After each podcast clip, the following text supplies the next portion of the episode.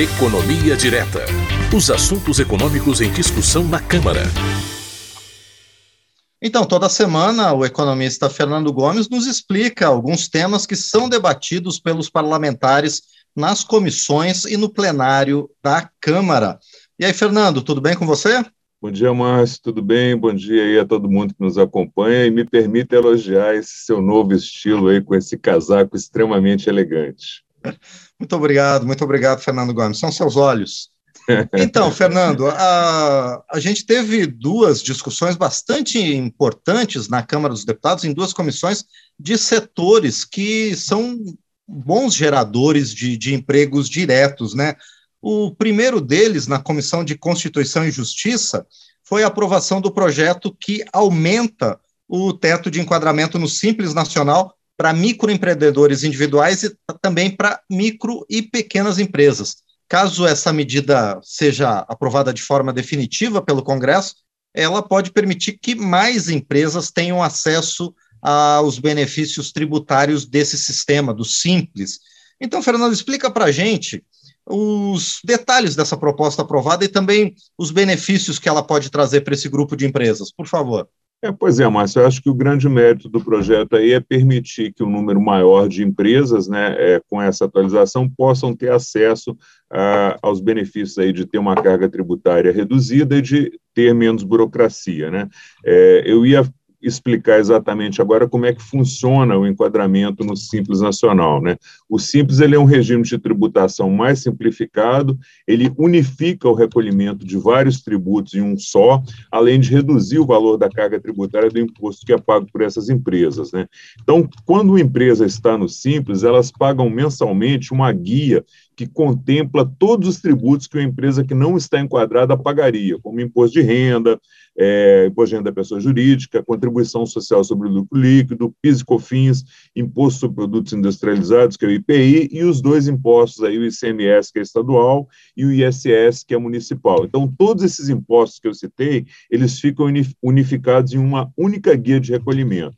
Então, além da burocracia que se reduz com a adesão ao Simples, as alíquotas também são menores, são menos favoráveis, quem tem a possibilidade de aderir ao Simples paga menos imposto, né? O próprio relator, ele ressaltou aí que é uma medida muito importante para ajudar essas empresas menores e que vai contribuir muito aí para o crescimento econômico e para a geração de empregos. E a gente lembra hoje que o Brasil conta com mais de 13 milhões de MEIs e os pequenos negócios no Brasil, eles representam mais ou menos 30% da economia. Então, é uma medida muito importante, muito bem-vinda, Márcio. Bom, Fernando, e além desse projeto aprovado na Comissão de Constituição e Justiça, que, como você falou, já tinha também sido aprovado na Comissão de Finanças e Tributação, outra comissão, a Comissão de Agricultura, Pecuária, Abastecimento e Desenvolvimento Rural, aprovou um outro projeto que permite que agricultores, desde que estejam cadastrados nos órgãos fazendários dos três níveis de, do, do, dos poderes executivo, federal, estadual e municipal,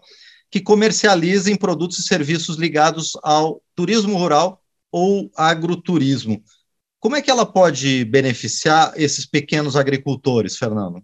É, é isso mesmo, Márcia. A Comissão de Agricultura aprovou esse projeto. Ele é muito importante para os pequenos agricultores, porque permite para aquele agricultor que não tem uma empresa registrada ainda, que não tem um CNPJ registrado, que ele possa usar o CPF dele, desde que ele esteja devidamente cadastrado, aí, como você disse, nos órgãos de fazenda federal, estadual e municipal, para que ele possa explorar as atividades ligadas aí ao turismo rural ou agroturismo.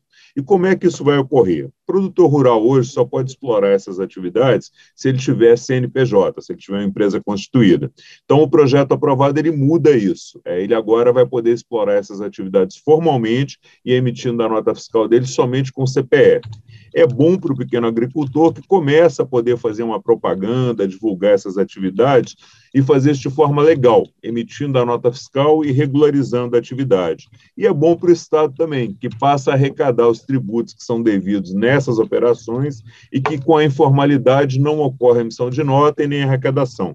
E o texto prevê o seguinte também, que assim que for possível, que os negócios forem se expandindo, que o pequeno agricultor pode ingressar no Simples, que a gente acabou de comentar, é, como microempreendedor a princípio, e depois, à medida que ele for crescendo, como uma microempresa aí para ter uma tributação menor, para ter os benefícios do Simples.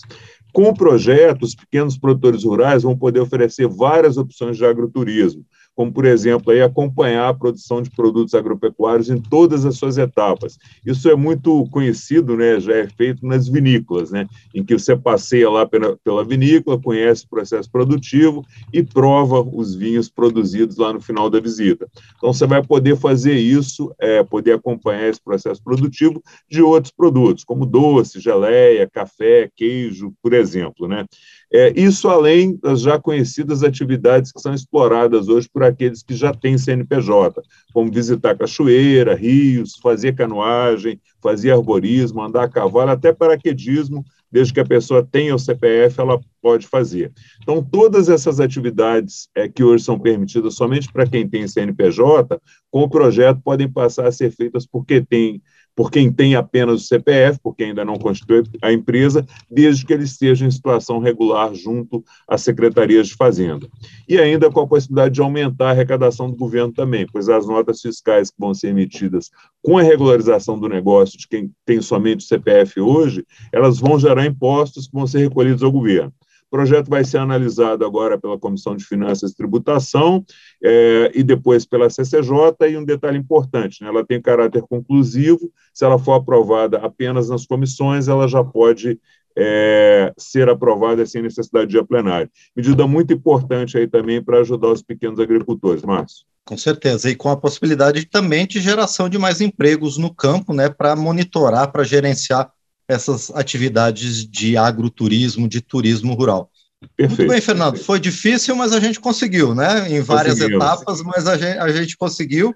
E agradeço muito a você pela paciência, assim como imagino que os nossos ouvintes também tiveram a paciência para acompanhar a gente em etapas aqui no quadro Economia Direta, com esses dois projetos muito importantes para os pequenos eh, empresários e pequenos agricultores.